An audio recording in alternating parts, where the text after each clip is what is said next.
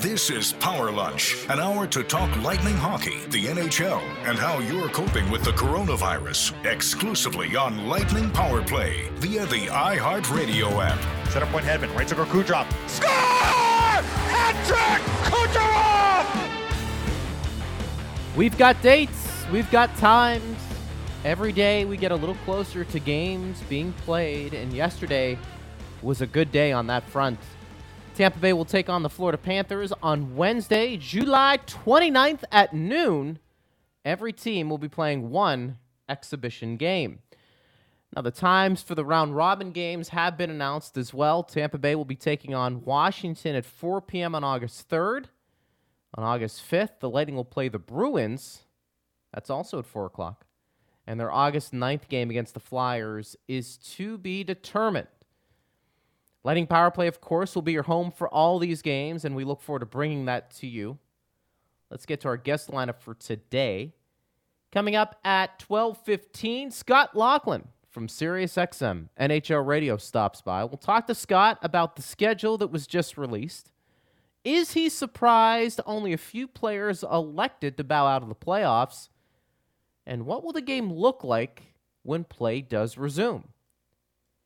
We'll ask him those questions and much more. You can also hit me up on Twitter at Greg Linnelli. Brian Burns will be joining me in just a second. He is standing by, beat reporter for the Tampa Bay Lightning.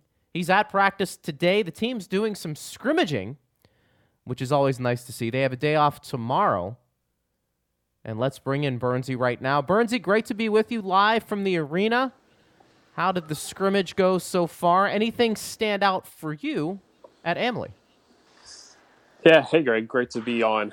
Uh, it was a quick pace. Surprised by the uh, by the the quickness and how the guys were able to get into it uh, right from the opening puck drop, and uh, not a lot of scoring chances. Pretty good defensive battle. Team Blue, uh, which consisted of the the I guess you could call them the top two lines, the point line and the uh, the Cirelli line. They ended up winning 2-0. Uh, Ondrej Palat had a uh, scored the first goal, kind of picked up a loose puck in the slot and fired past McElhinney. Uh, and then there was an empty net goal at the end. But uh, just individually looking at some certain things, we you know Jan Rutta again paired with Victor Hedman. I think that's something we're kind of keeping an eye on throughout uh, training camp to see if that pair sticks. And it looks like you know everything that we saw from the first two days of camp, as far as the defensive pairings and the the line combinations, held true uh, throughout the scrimmage.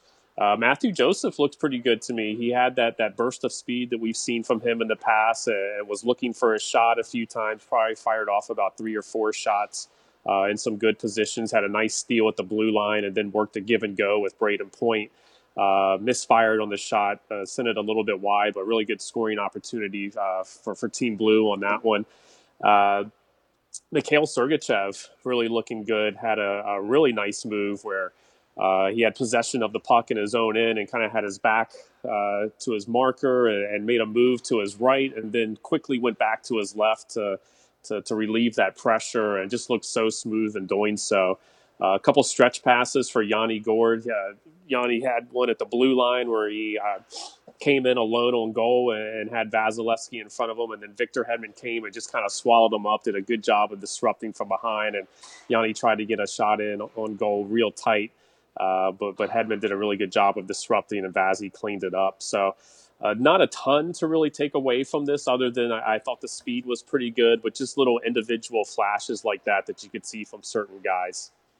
Burnsy, can you gain anything in terms of what the combinations are going to look like, whether it's on the D pair or the forwards playing together? Anything you're starting to see right now that could be a trend moving forward?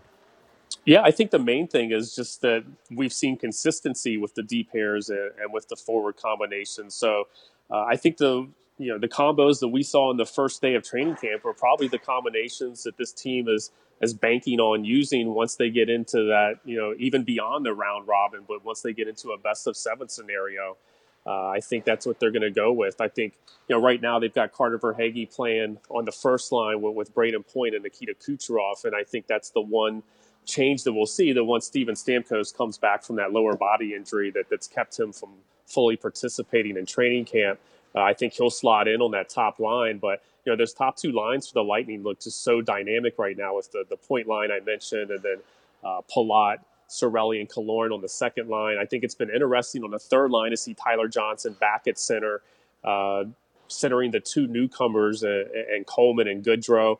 Uh, and then that fourth line is that combination that we saw uh, that, that, was really dynamic early on uh, and had such great success in Sweden. The the, the Paquette, Pat Maroon, and Yanni Gourde line. Those those three guys are back together again, and uh, they look like they're going to be that, that fourth line for the Lightning. That that kind of changed. That it got stale a little bit after Sweden, and they broke those guys up and tried some different combinations on the fourth line. But it looks like those guys are back together again. So that's the one thing for me. I believe is just that over these first three days, we've seen the same lines, we've seen the same defensive pairings. So it looks like that's what the Lightning are, are, are banking on using once they get into the playoffs. Do you think it's important to try and find Blake Coleman a home now and get him used to a couple of line mates during training camp as opposed to moving him up and down? It sounds like he could be a top six forward, Burnsy. Some of the numbers he's put up over the last couple of years maybe would suggest it, but certainly on this team, if he was a third liner, that's not a bad thing either.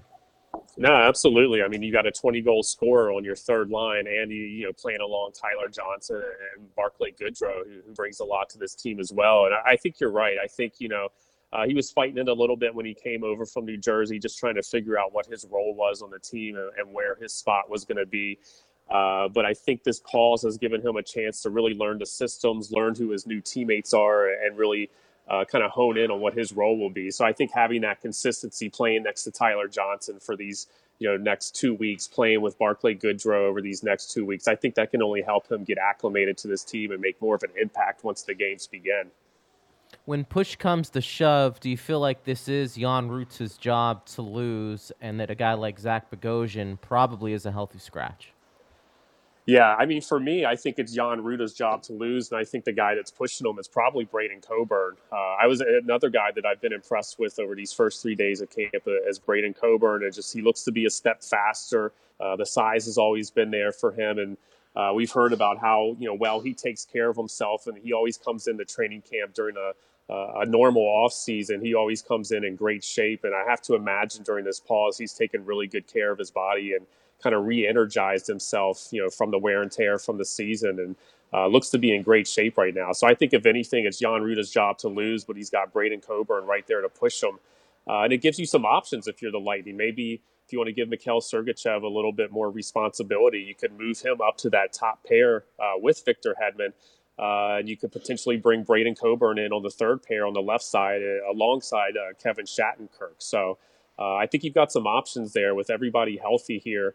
Uh, and even don't forget about Luke Schenn. I mean, he's a big body that that certainly uh, can change the temper of a game. You, you, see when he's in a game, a lot of the, the nonsense that, that goes on around the net kind of tends to quiet down with him back there because he can do that with his size and, and his uh, the way he's not afraid to stick up for teammates. So uh, I think the Lightning have a lot of really good options on the back end right now. Burnsy, before we let you go, when do you think we'll get an idea of what the lineups will look like, not only for the one exhibition game, but also for the round robin tournament? Do you get the sense that Jon Cooper would like to stick to his regulars during that time and maybe have Curtis McElhinney play a game or a period here and there, but for the most part, it's going to be the regulars playing and not many of the healthy scratches getting a look. How do you see that playing out, and when do you think we'll start to find out when? Those lineups will be made public?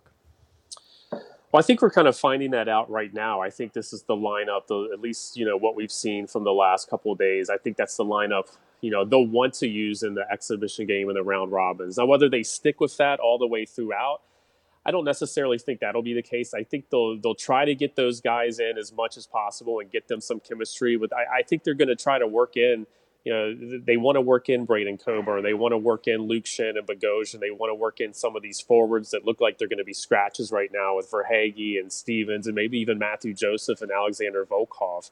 Uh, I think they're going to want to get those guys some reps because they figure they'll probably need them at some point if they do go on a long playoff run. There's obviously going to be injuries at some point, so they want to make sure everybody has a little taste of that game action before they get into a, a do or die playoff scenario. But uh, I think as much as possible, they're going to want to stick with the combinations and, and, the lines that we've seen right now and give them, you know, at least three games together where uh, they can try to build that chemistry and ramp up to uh, that that that level that they need to be playing at once they get into that first round playoff series. Burnsy, what's the schedule look like the rest of the weekend, even for today? Yeah, we got one more scrimmage, uh, or not scrimmage, one more practice session. The uh, they kind of switched things up today, where the the the, uh, the group that had been going in the morning is now going in the afternoon, and the afternoon group was moved to the morning. Uh, so they'll skate for another 40 minutes here. Uh, tomorrow is an off day, and then they'll get right back at it uh, Friday, Saturday, and Sunday, and into Monday they'll have practice each one of those days. And I think there's a, even a couple more scrimmages that are built in just to try to uh, you know, replicate that game speed and that intensity as much as they can before they get up to the hub city in Toronto. Burnsy, as always, buddy, great job. Enjoy the practice. We'll let you get back to work, and we'll talk to you real soon. All right. Thanks for having me, Greg. All right, that is Brian Burns. He's the beat reporter for the Tampa Bay Lightning, giving us an idea of what's going on during the scrimmages and practice. And it's always nice to get you that live local coverage. And that's what we do here on Lightning Power Play. I did find it interesting that Jan Rutta continues to, at least early on, acquit himself well. And maybe it shouldn't be a surprise, folks, at this point. I mean, the guy did a pretty good job last year, did a really good job this year when, uh, before he went down with an injury. And I think sometimes for a lot of us, if a guy's not a first round pick or if a guy has toiled in the minor leagues, we're not willing to give him maybe the benefit of the doubt like we would with somebody who has high end skill or was a high end draft pick. But I think maybe at this point, Jan Rutta, at least in this system, playing with these players, is a guy who's going to be in the top six. And maybe that really shouldn't surprise us. I think the good news is Tampa Bay and Jon Cooper, they've got some options on the back end that if something does happen there catastrophically, uh, they may be able to fill in the gap here and there and be pretty serviceable with the guys that uh, are going to be healthy scratches most likely. But Jan Rutta continues to have a pretty good camp, and he's one of those guys that we felt like the competition was going to be interesting to watch because that was one of the positions that would have been open. But it does appear that Jan Rutta, who is healthy right now, has gotten back to the point where he is a top six defenseman on this team. Also, good to hear Burnsy talk about Mikhail Sergachev. You know, it's interesting when we talk about how dynamic this back end can be. We talk about Victor Hedman first and foremost. We know what uh, Ryan McDonagh can do. We've seen Kevin Shattenkirk put up some really good numbers this year. He's healthy, and I think the the pressure for him to be a top four defenseman, at least on this team, is no longer there, which has enabled him to be a very competent defenseman. But I feel like this team has taken major strides on the back end because Mikhail Sergachev is living up to the potential that was put upon him when he was made a high end draft pick by the Montreal Canadiens a few years back. Mikhail Sergachev decided to become a more physical defenseman this year. And by doing that, I think he became more engaged defensively and I think he also realized that he is just as strong, if not stronger, than most people in the National Hockey League. And while we can sit there and cite the two fights that he got into, and specifically Shea Weber uh, later in the year before the lockdown ensued, Mikhail Sergachev was making it a point to be very physical in front of his own zone. And that enabled him, I think, to become engaged quicker and allowed him to be a more confident player because I think he finally realized that that strength that he does possess can become a weapon. And I think he's made that back end uh, a lot better. And as I said before, and I'll say it again, I know a lot of people want to see this team win a cup for various reasons. But I have said I think this back end is the most talented unit collectively in Lightning history. Now, maybe you think they have to win a cup to justify that comment, but just take a look at the personnel, specifically in the top six, and you tell me where there's been a better collection of defensemen in Lightning history than this one right now.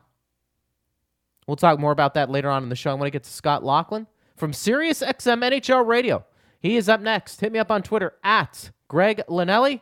It is the Power Lunch on Lightning Power Play. The perfect social distancing distraction for your lunch hour. This is Power Lunch, only on Lightning Power Play on the iHeartRadio app. All right, hit us up on Twitter at Bolts Radio, at Greg Linnelli. Thanks to Brian Burns, the beat reporter for the Tampa Bay Lightning, joining us live from practice, getting an idea of what's going on there with the Lightning doing a little scrimmaging, which is good. They have an off day tomorrow, then they'll pick things back up on Friday. And of course, Lightning Power Play, your home for the most complete Lightning coverage. Well, joining us right now, a good friend of the show. You can hear him on Sirius XM NHL radio every day. That is Scott Laughlin. Scott, great to be with you. Thanks for coming on. And boy, the schedule for the exhibition and round robin games are out. That, in many ways, Scott, should put to rest those who don't think the league is coming back. Yeah, I think it's a first step for sure, Greg. And, you know, I think these will be the most watched NHL exhibition games probably in history, given what's at stake. Uh, given what we've gone through here for the past couple of months, I would think that most every team would be dressing as close to a full complement of players as you could. This is not going to be about a preseason game in September where you're having a hard time coming up with eight to ten bodies that have played in more than 200 NHL games to give the paying public a little bit for their money. Uh, this is going to be more or less basically a, a tester for what's to come in the Tampa Bay Lightning's case for what's to come in the buy round and beyond. And for those teams that are playing you know, I don't want to say life or death type games, but you know, of much more importance in the qualifying round type series. I think these games will take on a, a whole lot of different importance to a whole lot of different teams and players out there, and it'll be the first step in the road back here, which we hope, Greg, we hope, fingers crossed, results in the Stanley Cup being handed out in early October. Scott, is one exhibition game necessary? Do you feel like there should be more, or is this just one of the compromises the league and player union had to come to to get this thing moving? Yeah, it's probably a compromise, Greg, because we had heard two games. Uh, I was almost hoping for none. I mean, we have been off for so long now. We just want to get it back. You'd have to think that the quicker you can get it done, uh, with the integral nature of the game and, and, and keeping it credible, uh, I, I think the better it is for the NHL. So I figured, you know, no time better than the present to jump right back into it. And you'd say, well, you know, the players might run the risk of being injured. Well, I mean, that's going to be unfortunately, uh, I, think, a bit of the reality for some teams out there because players been off skates for so long. It's it's hard to get it really geared up.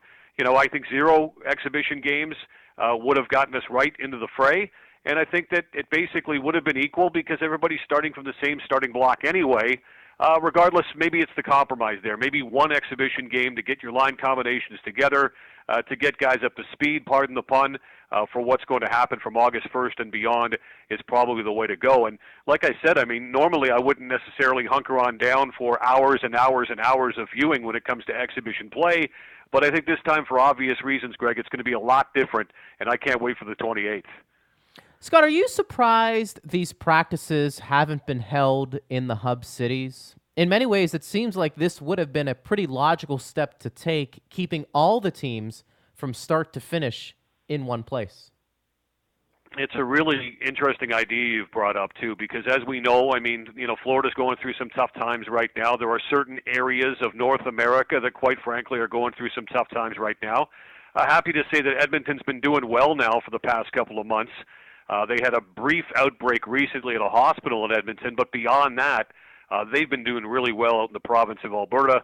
And I'm happy to say, being an Ontario resident, that for the past six weeks or so, the numbers have come down markedly. Uh, we're getting to phase three of the economic reopening around Ontario. The numbers have come down. People have generally done the right things.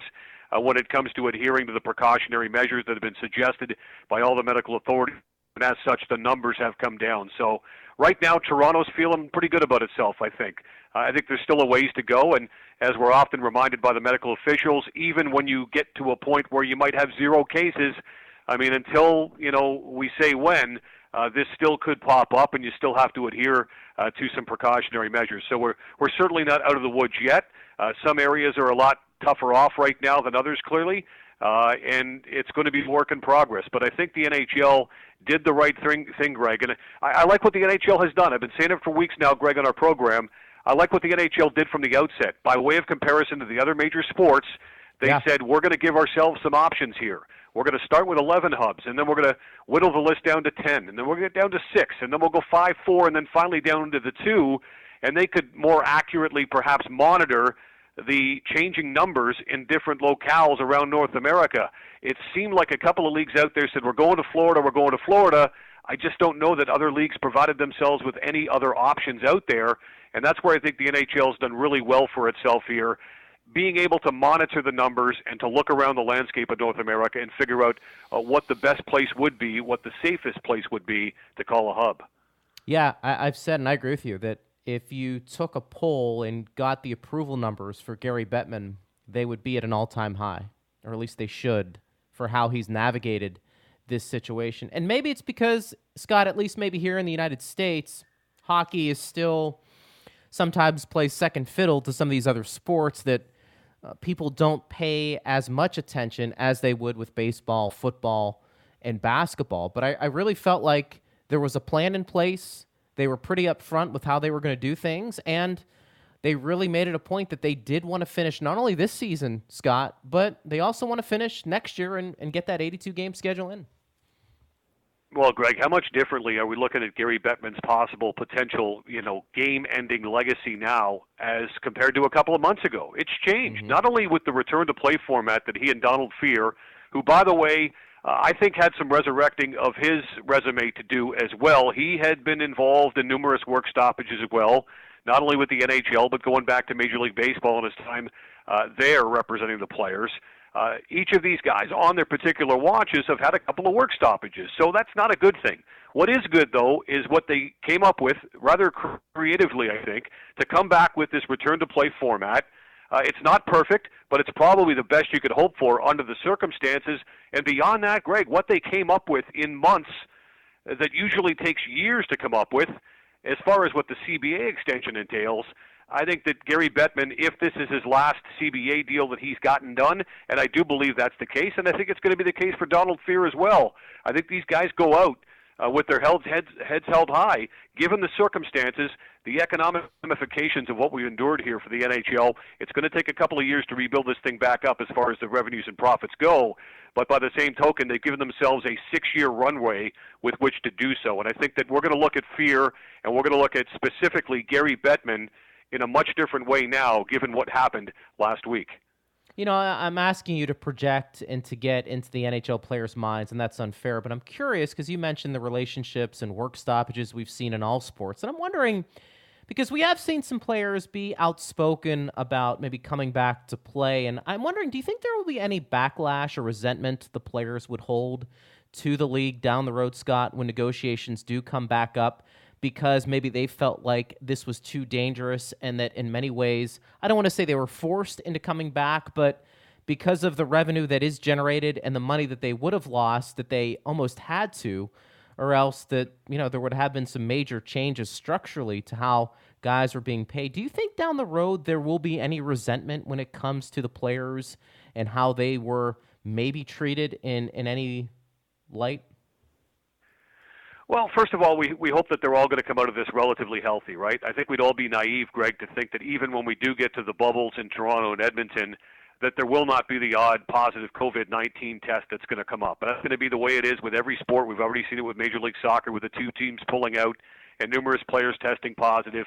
Uh, the NBA's had a little bit of it going on as well. Uh, it's going to happen in Major League Baseball for sure, and it's going to happen in the NHL, even once they do get to the bubbles uh, in a couple of weeks' time. Uh, that said, I think every player was given the opportunity to pull out, uh, and it's it, it had to have been a tough call, right, Greg? I mean, if you're a guy who is heading up a family, perhaps you've already made millions of dollars during the course of your career. How do you balance the health uh, and welfare of being with your family with going back to work, potentially being away uh, from your family for as long as you know two two and a half months, uh, with the fact that you do have to grow the business. And if you play the games, your business is going to be doing a lot better than it would if you didn't show up to play the game. So they're doing the best they can right now. I think they're in a bit of a damage control mode as far as the league and the players association go. Uh, what is it we heard? 400, 500 million dollars is what the difference is between the NHL coming back to return to play when it comes to TV broadcasts and rights and things of that nature. 400 to 500 million dollars would be gained here by each side doing what they've done to come back to the return to play. All the while, we hope it's going to result in, in full health for all yeah. of the players that are participating too. So uh, I don't necessarily think there'd be anything against the league. I think the players realize that this is a business right now. It's a business that needs uh, to really be grown back to where it once was and it's going to take some time. But playing and participating, hopefully all the while remaining healthy, is the only way I think to get it back to where it was before. Scott Laughlin from SiriusXM NHL Radio joins us here on Power Lunch on Lightning Power Play. You know, Scott, we, we have such hyperbolic uh, emotion um, from various people. Some say you got to keep everything locked down. Others say go out and live your life and take the precautions necessary, and we can kind of get back to normal. And I'm wondering when we see some of these sports leagues come back and try and play, as a fan, as just a citizen, should that give you some hope that, you know what, if they're willing to come back, are they looking at the data that we're looking at and are, are they absorbing it and looking at it a bit differently? And should that encourage us that, you know what, they're looking at things a little differently than we are? And of course, they don't want to risk their greatest assets, which would be the players, to come back and be put in a position where it's devastating for them. The fact that they're willing to come back and the fact that they're looking at the same data we're looking at, should that give people, you know, some hope and maybe um, temper down the emotions when it comes to evaluating COVID 19 and all the statistics that are out there? I think it's encouraging. Uh, I think that they're coming back and they're going to try to adhere to the best of their abilities to the precautionary measures that have been suggested uh, that every other Joe and Josephine out there has got to deal with. Uh, so I think that there are some similarities with athletes coming back to us getting back to, you know, doing more quote unquote normal things with our lives. But all the while, while we do go outside, uh, again, you're being encouraged to stay as far away as possible if you can from as many people as you can, which I've been doing for the past couple of months. Uh, you've been encouraged in most parts to wear masks. Uh, most people certainly have bought into that, others have not. Uh, the reality is that I think that we're trying to do, at least I'm trying to do, the right thing because the, the quicker you do the right thing, the quicker we get back to the way that we used to be. Maybe it's not 100% back to the way it used to be until they find a vaccine, and you hope that they do find one eventually. The sooner the better, clearly, for a lot of people out there.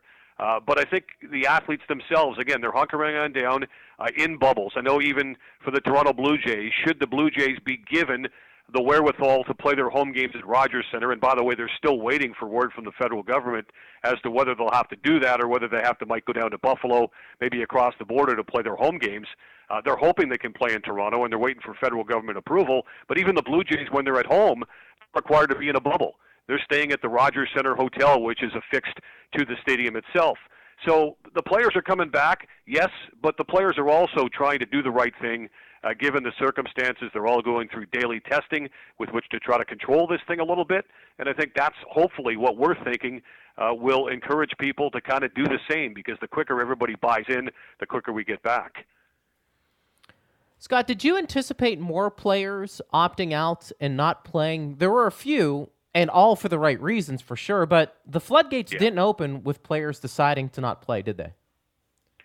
I guess, Greg, it was kind of what I expected to be. Um, I, I'm not sure exactly what the final tally was. I know even you know Panthers assistant coach Mike Kitchen pulled out uh, as well, and, and he's got reasons for it, whether they be medical or whether it be the fact that you know Mike's in his early 60s now. I'm thinking maybe even mid 60s, uh, and, and he's a little bit older. You know, we've we've talked about uh, a guy that Tampa Bay Lightning fans know, and Rick Bowness. Rick's a little bit further on down the road, certainly being behind the bench and such. And we had it in the NBA with Mike D'Antoni making overtures that maybe with his age, maybe it's not best for him to be on the sidelines coaching games for his basketball team as well. So I think everybody's got reasons as to why they would pull out. And, and as you say, Greg, with a lot of these reasons, it, it comes down to family, it comes down to health conditions, those sorts of things. And when it came to Mike Green with Edmonton and Travis Hamonic with with Calgary, they had their medical reasons they say for doing so. This is the one time I think because there have always been you know players out there and it's been part of the hockey culture whereas it's all for one one for all you better be in with us or else i think this time in 2020 given the circumstances and what, what we're up against here uh, which is an unknown opponent that could care less whether or not the return to play happens or not Uh, I, I think this is the one time here in 2020 where players could be excused if they want to opt out. Uh, so I think it was about the number I expected, probably somewhere around double digits, give or take a couple. Uh, but the reality is that if you're in, you're in. I'm just seeing that the Caps' Lars Eller today just announced that he's going to leave the bubble uh, to tend to the birth of his child, uh, which is all well and good. When he gets back inside the bubble in Toronto, a little bit further on down the road, he's going to have to quarantine too. So that would rule him out for Washington for at least a couple of games, you'd think, along the way. And again, it's a different time. I think that you have to have exceptions for players in this time, uh, given what we've been enduring the last number of months.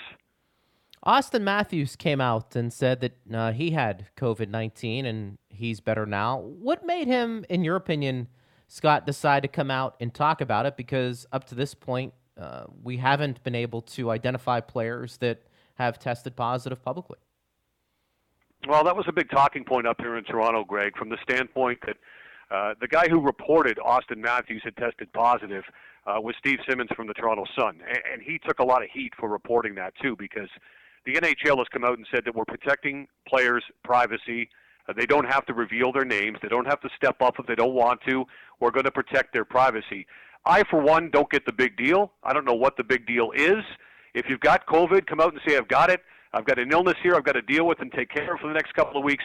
Getting back to my previous point, Greg, I think people would understand. I don't think it's that big a deal, but whatever. The NHLPA and the NHL seem to think that way. Okay, so Steve Simmons reported this of Auston Matthews.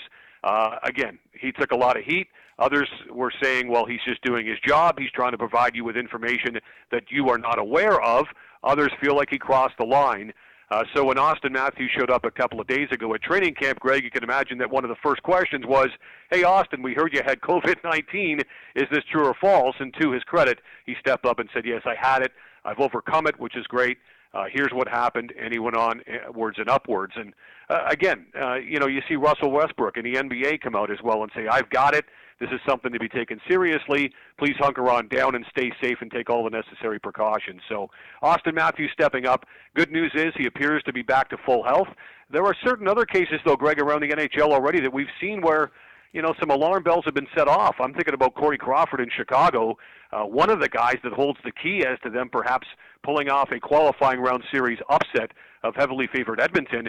If number 50 is not between the pipes in the Windy City, or at least playing for the Blackhawks on behalf of the Windy City, uh, then Chicago could be in a, a whole heap of trouble. So anytime early on here in training camp that you get the old unable to play or unable to practice or unfit to play, uh, I think you have to raise concern right now as to, to what is, is ailing a player.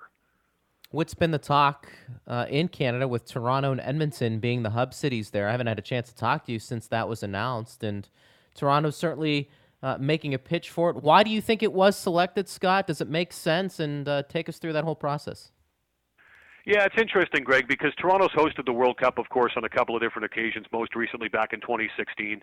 Uh, Toronto revamped its approach and its uh, pitch to the NHL a couple of weeks ago, where they incorporated the exhibition place grounds that uh, really are, are, are made up of like 40 acres of land. Uh, they've got BMO Field where Toronto FC plays, where can go work out, they can go have fun, play some soccer, whatever. Uh, they've got the Coca-Cola Coliseum where the Toronto Marlies and the American Hockey League play. Uh, that's within walking distance. There are a few amenities there, and five of the teams are going to be staying at the Hotel X, which, believe you me, uh, I stayed there a few uh, years ago, Greg. It is not only the most expensive hotel I've ever stayed in, it is the best hotel I've ever stayed in. And that's why I think that Tampa Bay and the four other teams that they're going to be with at the Hotel X have a distinct advantage. Now, the Royal York, where the other seven teams are going to be playing, Greg, is nothing to sneeze at. It is a historic, legendary hotel itself. It's pretty much five minutes walking distance from Scotiabank Arena. So that's where the other seven teams are, are going to be. Uh, but I think that the NHL looked at, at Toronto because it's had the ability to rather successfully host events of this nature before. Uh, and I also think it gets back to what I talked about a few minutes ago. Thankfully, in the last six weeks or so, uh, Toronto uh, and the province of Ontario have seen their cases come down markedly. Just to put it in perspective, Toronto and Ontario, Ontario as a province had well over 400 cases uh, per day on average going back about six weeks ago. They've whittled the number down to about 100 per day now. So they've made some definite inroads. Uh, credit to the people of Toronto and the people of Ontario for buying in to try to nip this thing in the bud as best as you can at this point. But I think the NHL giving its uh, self an ability to monitor where the numbers are at, being a very fluid moving situation. It's helped that Toronto's numbers have come down. It also, I think, gets back to what I'd mentioned. Uh, they not only have the amenities to pull this off, but they've done it time and time again in the past. Scott, time will tell, of course, but do you expect the games to be more physical once play resumes, especially early on? And do you think that's going to lead to more injuries? Yeah, that's a good question, Greg. I mean, I, I think that you've you've got to acknowledge that this is almost the start of a new season. I mean, technically, it's the completion of last season, but it feels like a new season, doesn't it, Greg? Because we've been off for so long now. And what do you get usually when you start a new NHL season? Well, you get players coming up with muscle pulls and groin injuries and hamstring injuries and core injuries and things of that nature. We hope that doesn't happen. We wouldn't be shocked if it did. Like we say, we're not going to be naive to go into this thinking everybody's going to remain 100% healthy throughout. There are going to be the odd positive COVID tests that come up as well that are going to keep a player away from his team for a little bit also. So I think your depth on the team, your depth within the organization. We know Tampa Bay's always done well with their working relationship with their American Hockey League affiliate. This year is going to be no different. I think that you're going to look at the depth of players of the Black Aces, the guys that skate before practice, the guys that skate after practice. They're going to have to be at the ready because I think these guys are going to be needed, especially if you're a team like Tampa Bay that intends on making a long run. You're going to ha- have to go deep down your depth chart uh, I think, to find guys who will step in and supply big time moments for you. Uh, so we hope injuries not going to be a part of it, but I mean the reality is that a bunch of teams are going to have injuries. Uh, I think as far as the qualifying round series too go, Greg. I mean these again are again let's keep in, in perspective what life and death means it especially given this this circumstance in 2020 the reality is though those games mean more in a best of five in the qualifying round series where you're facing extinction where we might see a team or two go home after four days greg. We've waited all this time to play hockey. There may be a team or two that go home after four days because some teams do have back to backs to start off in the qualifying round. Uh, so you're going to you're going to see some high intensity hockey at a time where these guys really haven't had a lot of lead up. All things considered, when you look at the big picture, and because of that, yeah, to answer your question, you are going to run the risk of, of some injuries right out of the gate. Scott, what are some of the question marks, if any, for the Lightning when you look at this team? There aren't many for sure, and I guess you could say how they handle this year's run compared to what happened last year would be maybe a big one. Yeah, we've talked about it a lot too, Greg. Right over the last number of months, just the the additions that Julien BriseBois has gone and made. You know, you talk about the Barclay Goodrows and the Blake Colemans, and certainly going back with Patrick Maroon. These guys were brought in for a reason. We've talked about it before, Greg. These guys were brought in to play heavier, muck and grind type hockey, uh, the type of hockey that Columbus played against the Lightning last spring. So Tampa Bay maybe adding a, a few ingredients from these players that might be all that they need to make this run that they hope to make. I mean, I think that you know when you look back at last season for a couple of months, we wondered, well, what's going on with Tampa Bay? What's going on with Tampa Bay? But all the while, we thought, well, the Lightning and Jon Cooper are going to be able to step on the gas when they want to. Uh, I think we went a little bit later into the season before we actually saw that. Maybe there were some down there perhaps getting concerned. I wasn't. Uh, and then Jon Cooper had this team, of course, turn the corner. Once they got rolling, they became the Tampa Bay Lightning. We essentially thought we'd we'd see along the way. So, look, all the ingredients are there. To your point that you made, Greg. I mean, as far as goaltending, blue line, uh, adding Stamkos back into the mix, obviously is a huge boost for this team. Uh, everything is there for the Tampa Bay Lightning to make a long run, perhaps even win the Stanley Cup. Uh, now it's just up to those guys to go out and execute to try to build off what they learned in heartbreaking, dramatic fashion and being swept away by the Jackets last spring. Try to take that disappointment from last spring and parlay it into a good run this time around. Lastly, qualifying rounds. Uh, any surprises you think we could see during that uh, that time? Well, I don't know if I'd call it a surprise. In the East, I certainly like the Rangers to beat Carolina. I mean, I, I don't think there's any way you get around the numbers here, Greg. I mean, the Rangers are 31 and 6 against the Carolina Hurricanes dating back to February of 2011. 31 and 6. Now, the interesting thing for New York, obviously, is the fact that not only are they far down the road in terms of their rebuild, well ahead of schedule. Jeff Gorton's done a great job at putting that thing together. Having a Ted Lindsay nominee and Artemi Panarin select New York, like we all thought he was going to do anyway, uh, in the end hasn't hurt their cause. Uh, but I like where the Rangers are at. The only question is who starts in goal. At this point, I'd give a, a slight edge to Igor Shesterkin. But you'd have to remember that 31 and 6 since February of 2011 has meant that Henrik Lundqvist has been between the pipes for pretty much all of those games along the way. He was 3 and 0 against the Canes this season. So there will be a decision to be made. Is it going to be the king turning over the keys to the kingdom uh, to a guy like Shesterkin? Will Shesterkin pick it up and run with it? Or will they go back to Lundqvist given his history against the Canes? So I think the Rangers are dangerous in the East. In the West, I like a lot of people, Greg, like Chicago if if the aforementioned Corey Crawford is healthy, I think he can be productive. He's playing for his future. He's a 35-year-old restri- or make that unrestricted free agent to be. So whether it's Chicago or somebody else, he's playing for somebody else during this qualifying round series against the high-powered Edmonton Oilers. If Crawford's healthy, I, I think Chicago's got a really good chance. Seabrook could be back on the blue line to bolster along with with Duncan Keith. You've got Toews and Kane and all that know-how. You've got Dylan Strome and Alex DeBrincat trying to build on what they would probably consider disappointing regular seasons. Uh, they've got the rookie Dominik Kubalik and his 30 goals. So I, I think the reality is that Chicago is very dangerous. But the big question is, is Crawford between the pipes going to be available? If he is, I think that they beat Edmonton in five games. If Corey Crawford doesn't play, I see the Oilers, quite frankly, sweeping away the Blackhawks. Mm. Goaltending so important and uh, we'll see what uh, Chicago does if he can't go. Scotty, as always, great to be with you. Thanks for hopping on. And why don't you give your show a plug? Let people know the times and when they can listen to your show. Yeah, Gord Stellick and I co-host the NHL Morning Skate each and every weekday morning from 7 a.m. Eastern right through until 10 a.m. Eastern. We have a replay right after that, just in case you miss it the first time around. But 7 a.m. to 10 a.m. Eastern time each and every weekday. Uh, yours truly, alongside former Leafs general manager Gord Stellick. It's good stuff all the way around. Scotty, great job, buddy. We'll talk to you soon. All right, look forward to it. Thanks, Greg. All right, Scott Laughlin from Sirius XM NHL Radio. If you want to react to anything Scott had to say, hit me up on Twitter at Greg Linelli. Got a couple of tweets coming in. Want to get to that and so much more. It's coming up next. It's the Power Lunch on Lightning Power Play. An hour of hockey talk to get you through social distancing. This is Power Lunch on Lightning Power Play. Power Again, thanks to Scott Laughlin from Sirius XM NHL Radio, who joined us in that previous segment. Always enjoy catching up with Scotty and Toronto, ready to do some hosting. Good for them. Let me bring in Steve Erstick, our producer. And Steve, I thought you brought up a good point before. It's got to be one of the reasons the league wanted at least one Canadian city representing the hub cities is because finances play a big role.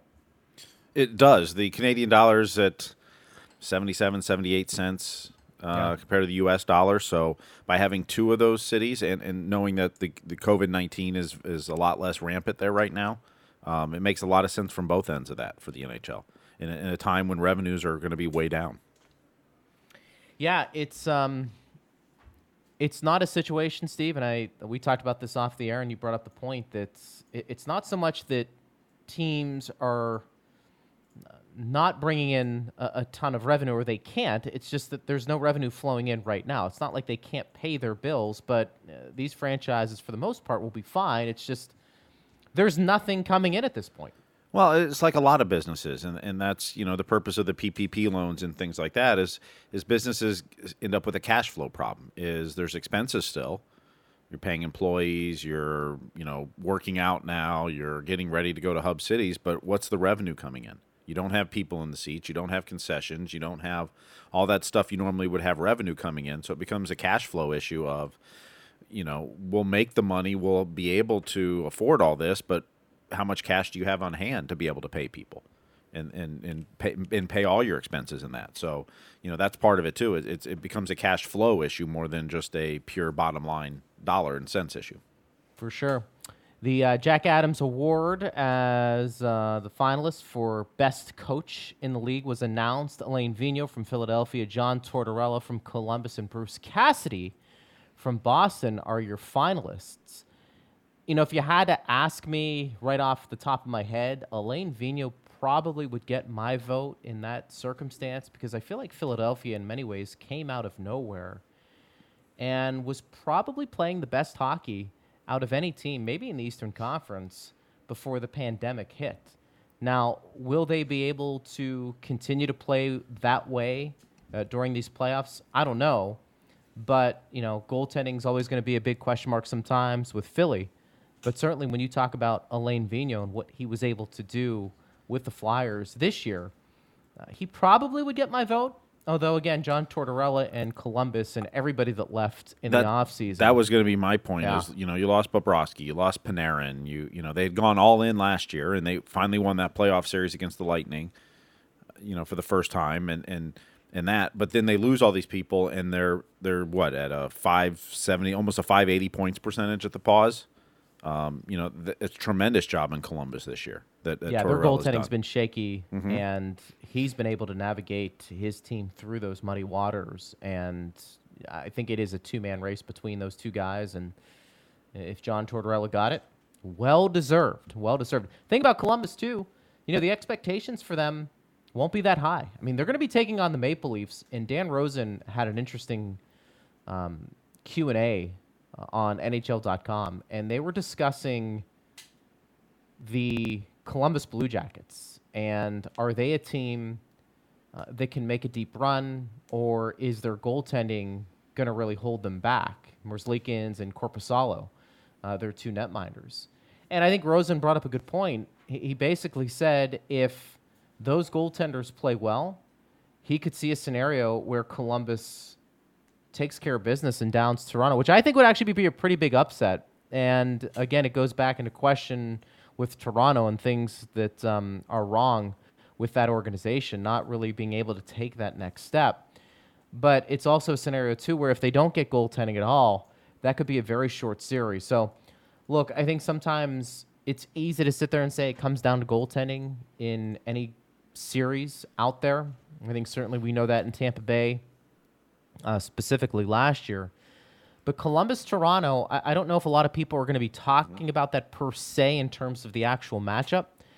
But if the Columbus Blue Jackets get the goaltending, that's going to be a pretty interesting series. And Toronto better be ready to go right from the start. And we'll see uh, how that unfolds. But, Columbus uh, was one of those something. teams that had a lot of injuries too down the stretch, They and did. they're now healthy. So, you know, that's another you know factor for them. They're they're one of those teams. Colorado was another one that had a lot of injuries as we hit Yes. the pause, and they're completely healthy now. So that you know bodes even better for them than when you know we broke away in March, you know, mid March.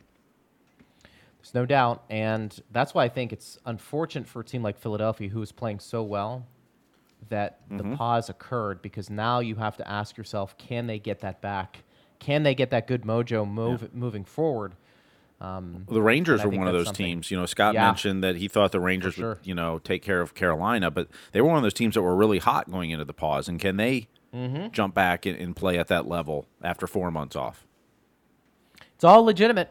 And, you know, we asked the question do you think one exhibition game is enough? Do you even think they should have an exhibition game? I, I got the sense that Scott was hoping they'd bypass the exhibition game. I was kind of on board with that too, because I, I just wanted to, them to get to these games and, and finish this season because, you know, who knows if another outbreak happens? Who knows where things are going to be in a couple of months? I think also, too, you know, you mentioned Toronto and the cases of COVID starting to go down. There is a popular belief out there, Steve, too, that while some people think there's going to be this second wave, there are other people that believe the virus is just starting to die right now. And that's one of the reasons you're seeing uh, maybe in some places the cases get lower than what we previously seen because it just it's runs out, so to speak, of some steam, and that's kind of its shelf life. Who knows? I think the thing is we've seen so many people throw darts at the board to see if it sticks when it comes to predicting this virus, but that was one of the things that was thrown out there that I saw that I thought was was somewhat interesting as to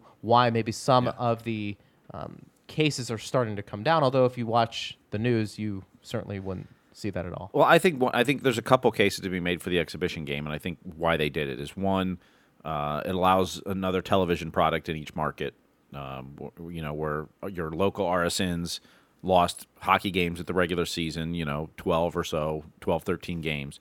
So it gives you another broadcast. But two, it gives you time in the bubble before you start playing.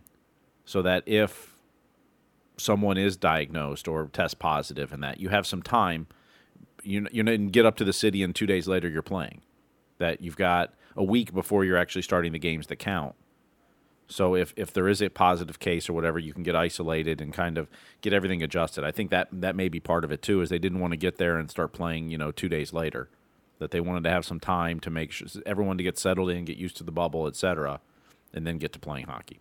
What did you make of these practices not being held at the hub cities either? Do you think that the uh, the NHL maybe erred on that? I think it was the players not wanting to be away from their families. You know, I mean, you're talking that you know this is going to be a two month. You know, when the game started, when you get to the hub city to when the Stanley Cup ends, it's going to be almost two and a half months.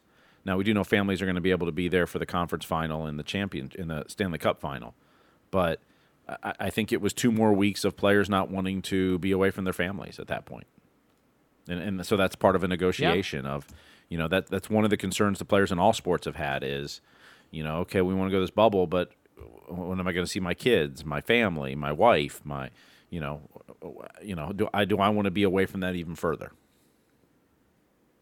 And I think we've seen some players who have some personal issues, health issues, have decided not to come back. Darren Dreger was actually on TSN the other day, and he was talking about how difficult a decision it's been for some teams to come up with a final list of the what is it, the 51 personnel that can go to these hub Yeah, cities. 51 or said, 52, yeah. yeah, that some people are going to be left off. That you know, typically they'd be right there with the team. So um, this whole situation, as I said before, I think the logistics of the NHL trying to pull this off to me was the biggest obstacle outside of uh, facing some of these other things that the league would have to deal with, like COVID 19. Because I do think getting to the hub cities, once you get there, for the most part, Steve, assuming these guys don't go out and violate some of the rules that have been put in place, that they should be able to contain this pretty well.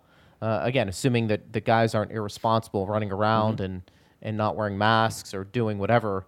Uh, stay in the hub city. If you do that, and there's a good chance that um, I think the league can pull this off and, you know, should pull it off. I think you make the effort to get this far. You don't want anything to screw it up. So I think from that standpoint, that is the mindset. Bob had a question. He said, Greg, do you think Sergachev has turned the page in maturity and showing now the reason Steve Yzerman traded for him? A lot of us thought this could have been a make or break year for him, as year two wasn't his best.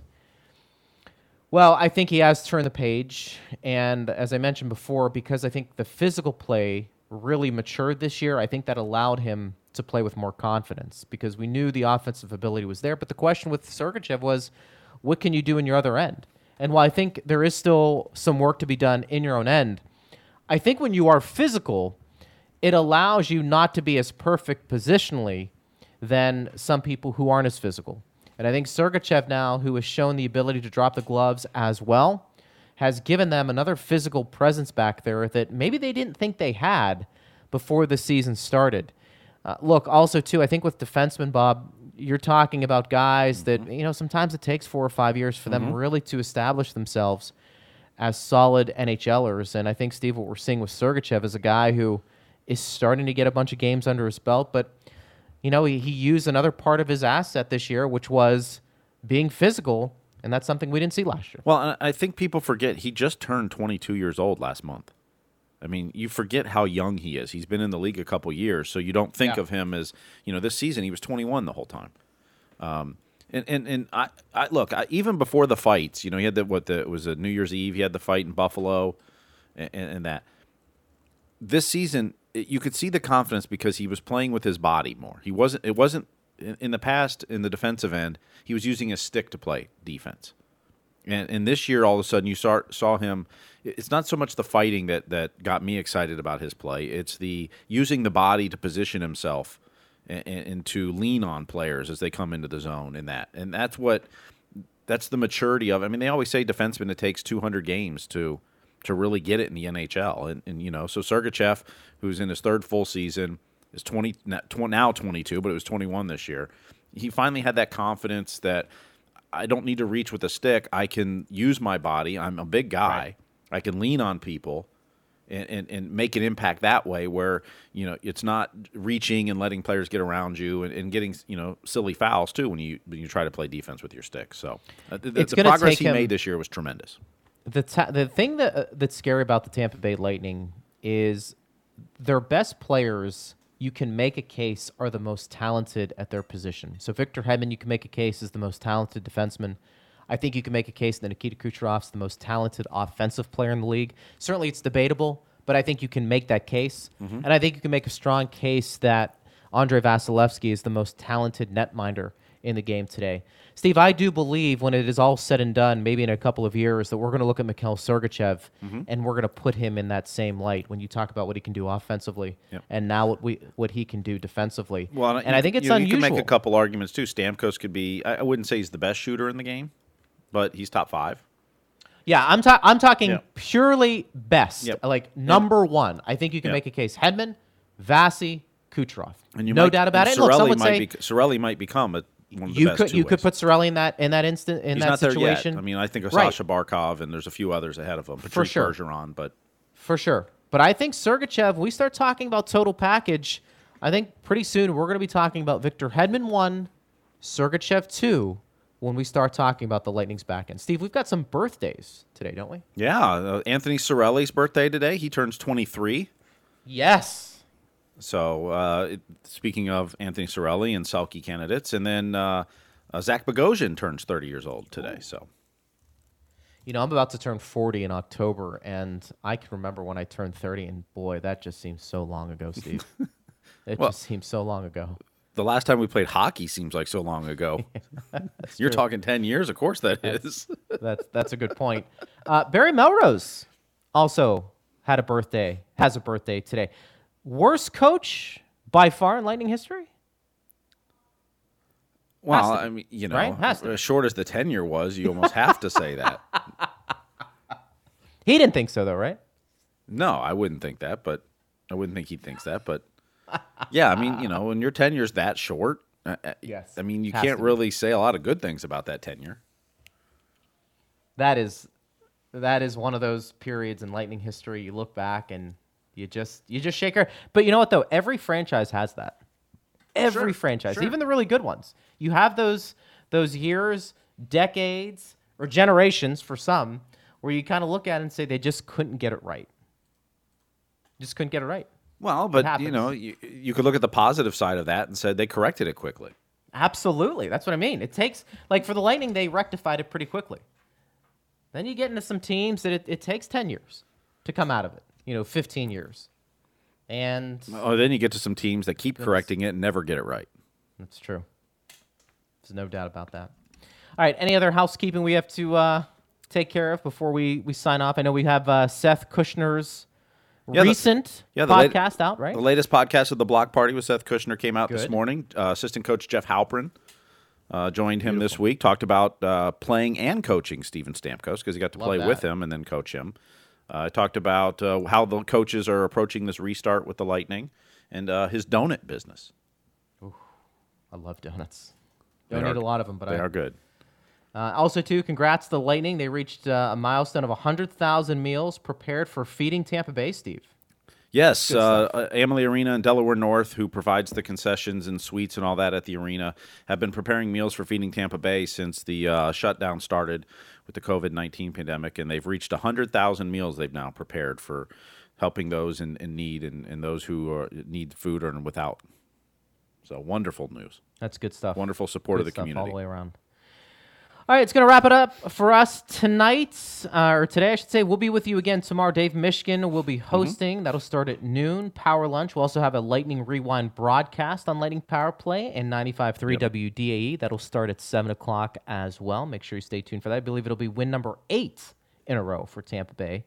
That'll be the game we'll be re airing. Against so the it's be with you overtime winner against the Penguins in Pittsburgh. 2 1. Yes. Yeah, 2 1. Good stuff. Uh, All the way around. Friday, you'll be live at Amalie Arena for the Lightning's Yes. practice. Love that. And then uh, next week, there's two blue and white uh, scrimmages or games that they're, they're Lightning are playing next Monday and Friday. We'll air those right here on Lightning Power Play at 4 o'clock. Ooh. Monday and Friday like next week. So That'll be a lot of fun. All right, Steve, great job as always, buddy. Appreciate it. Uh, Brian Burns and Scott Laughlin, thank you for tuning us in and coming on. We appreciate that. And thanks to the fans out there who've been listening throughout. We always appreciate it. And once these games start to roll, you're going to want to keep it tuned to Lightning Power Play for all of your Lightning coverage. I'm Greg Linnelli. We'll be with you again tomorrow, starting at noon, for another edition of Power Lunch right here on Lightning Power Play.